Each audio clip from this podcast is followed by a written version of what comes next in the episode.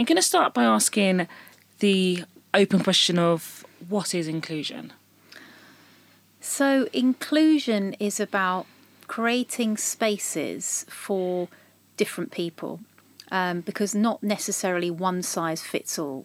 And it can be the physical space. You know, I'm a wheelchair user, so what would work for some people may not work for me. But also it could be just being aware of people with autism who have sensory differences, creating spaces which are inclusive for them. People have different learning styles, perhaps different technology to address those different learning styles, subtitles on videos. It's a very long answer, isn't it? But it's just thinking, how can we make this as inclusive as possible to suit different people? Yeah. Rather than one size fits all. Yeah. I have a problem with the word inclusion. Okay, yeah. And the reason why I have a problem with the word inclusion is it's bringing people in to what you're doing, whereas I prefer collaboration and representation, especially in what we're doing because we're creating something new. So I don't want to include people in something new. I want to represent them and collaborate with them to create something that's new for everybody. I think it's really interesting in different situations, but basically it's making sure at the most basic level that you've allowed everybody to exist in the same place on the same terms. So an example of this would be I'm a single parent, and we used to always have a little bit of tension when they used to have a very early Monday morning meeting at my work, and my nursery wouldn't open till 8, and I'd literally be outside my nursery waiting for another parent to arrive on the horizon so I could literally throw my child at them. And then run to this meeting. What time did the meeting start? I think it was 8:30, but it's really difficult to get across central London at that time in the morning. Yeah. But it was also just, you didn't need it to be that time. No, it was just a convenience for anybody that had wives at home. Yeah. Because obviously they all did. You're like, brilliant. Yeah. Yeah, so that was that's a basic example. So it's more structured, I think. Yeah. Because obviously I think belonging is how you describe how you feel included. Mm. Yeah. What do you think makes an inclusive leader?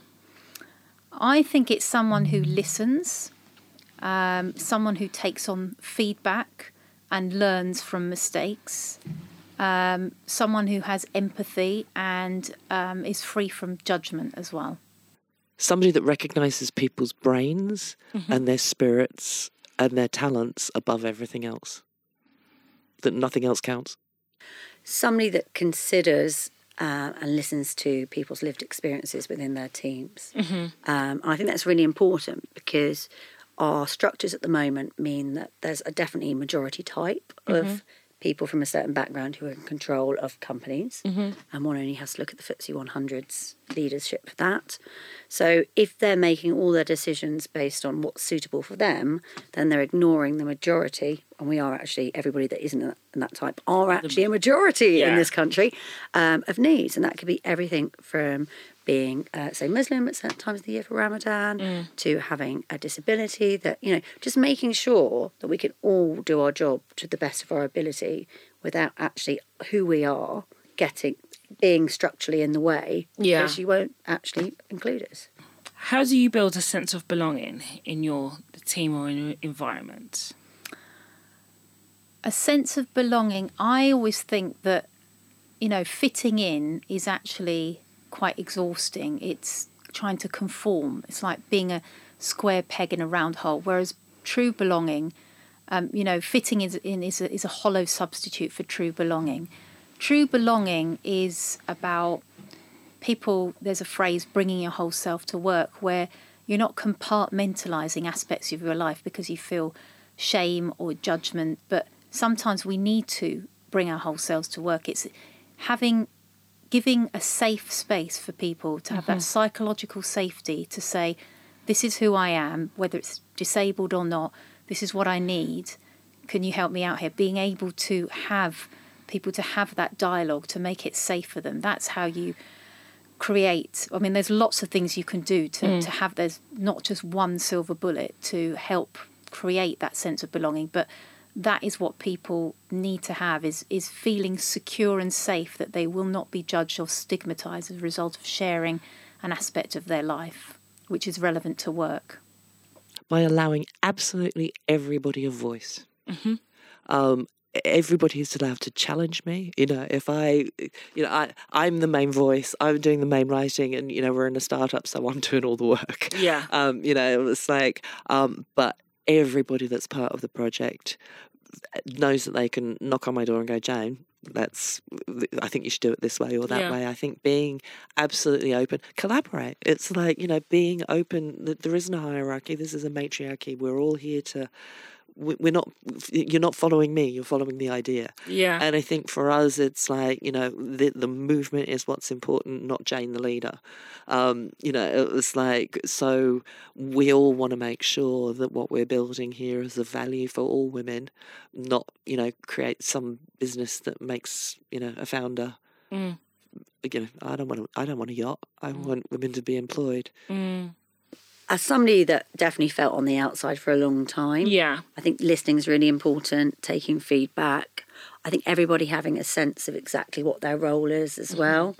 And then it's just making sure we work. I mean, we have a small team. It's very, very flexible. Yeah. So it's kind of making sure you can fit in with how that they've got lives first, we're there second. And actually, if you want to get the best out of somebody, it's about trying to give them the best time at work while they're having the ability to still live their best life. I always give the example of, generally, as you know, obviously there's lots of different intersections. My intersection is just being a woman who's not that posh. So yeah, that's one. I haven't got any others yet. oh yeah, being a mum. Oh yeah, that's it. But when I always had to walk towards the boardroom, I felt as if I had to do a couple of roly-polies, limbo in. There were so many hoops I had to jump through before I sat down and made a point. Whereas like Paul or Dave would just walk in and make his point. Mm. And you're like, the energy it took me to, as you say, mask or code or however you want to describe those things we have to do to appear how they want us to appear. Mm. It's just exhausting, really. Yeah. No, it really is. Yeah. How do you share your unique identity with others, and why is this important to you? My unique identity? Well, I'm so much more than a wheelchair user, even though it's a massive part of my life because I have to get into spaces that work for me. Mm-hmm. People tend to have an idea of my identity seems to be a disabled person, according to people who don't know me, because that's probably the first thing they see, which is understandable. But it's the way in which they liaise with me, and rather than saying hello, it could be an innocent comment like, oh, speedy, oh, got a licence for that, oh, don't drink and drive. It's just constant. It's like, oh, God, this is boring. Yeah. So I'd rather my identity, you know, say hello, find what have you got in common, that rather than othering me and making me feel so different. I know I'm different anyway because I do things differently. I operate in a different way.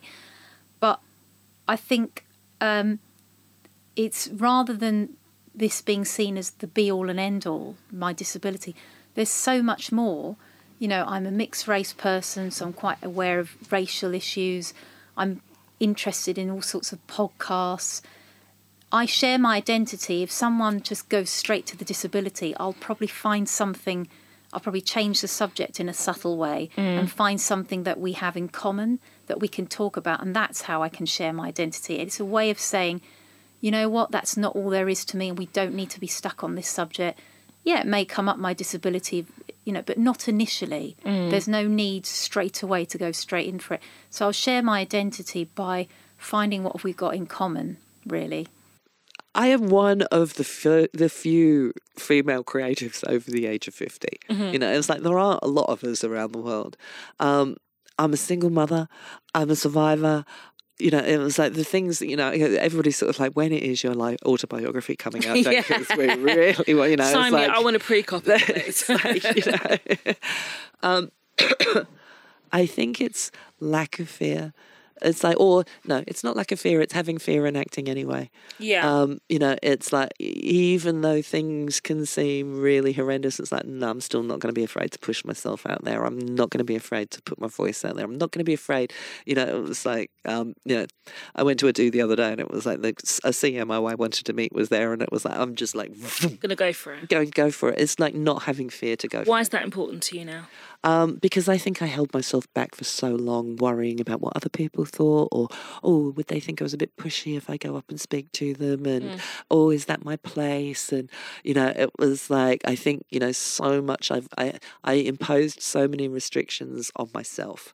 And it was like, you know, and I think I want to teach other people, don't put those restrictions on you. You know, it was that. Yeah. We went to a gig the other day and my daughter was there and she'd done a cover of the artists was there, and it was the end of the gig. I got the cameraman and I was like, oh, look, my daughter's done this cover. Yeah. You know, could you, you know, and anyway, it turned out that she managed to get a note to him and she was like really excited. And it was like, and I just sort of said to her, you've got to have the guts to do that. I said, the worst that can happen is that man thinks I'm a nutty old woman. He throws the piece of paper away. Yeah. I said, you know, the best that can happen is, you know, I said, what's the best that can happen? She was like, oh my God, you know, da da da da da da da da. And so, you know, I think we stopped doing even really, and especially as English people, we're so afraid of being seen as, you know, what will they think of us? Yeah. It's getting to that point where it's like, really, I don't give a fuck. No, I'm going to go for what I want, and I'm going to approach the people that I need to make that happen. Yeah. And if they're not, and if they don't react, then they're not the people that are going to make it happen. I'll go and find the next one. Yeah. Yeah. What's the worst that can happen? What's the worst of bringing somebody up and going, hey, can we have a cup of tea? Yeah. Our final question is, what is diversity? Diversity is, see, I think there's a misconception about diversity. I think people just think about it in terms of minority groups. And I think that's where people get, oh, you know, why is it about minority groups only? And there can be an exclusion of people who don't fit into those boxes necessarily. So I think diversity is about different people, however you identify. And I think also there's such a thing as intersectionality. You know, I am both a woman, I'm disabled, and I'm mixed race. I have multiple identities. So it's not putting people into separate boxes. Diversity is about the whole person, about, you know, how you may have multiple identities.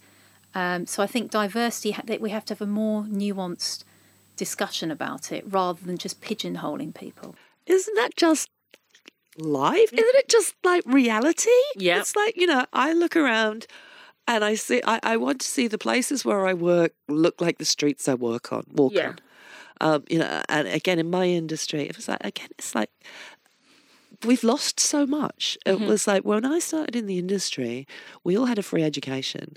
And the ones that got into advertising were like the kids at the back of the class, the smart asses, the ones that went to art school as a skive, that all of a sudden found they had this incredible skill of being able to communicate in a different way. And, you know, my first job, I was the first girl in the creative department, and my copywriter was black and disabled. It was like, you know, there seemed to be a great move towards it in the 80s. Yeah. That all of a sudden just sort of disappeared again. And so now here we are in the, you know, 2020s actually fighting for diversity. And it was like, well, who dropped the ball? When did it stop? And, it came down to, you know, they had to pay for going to university. You know, it's like now to get into the industry, you've got to do an internship, which of course only pretty much, you know, middle-class white kids can afford. Yeah. And so there's been too many barriers of entry. Yeah. To creative departments used to be full of working-class kids. Yeah. They were the class clowns, the idiots, you know, look at Dave Shaw. It was like, you know.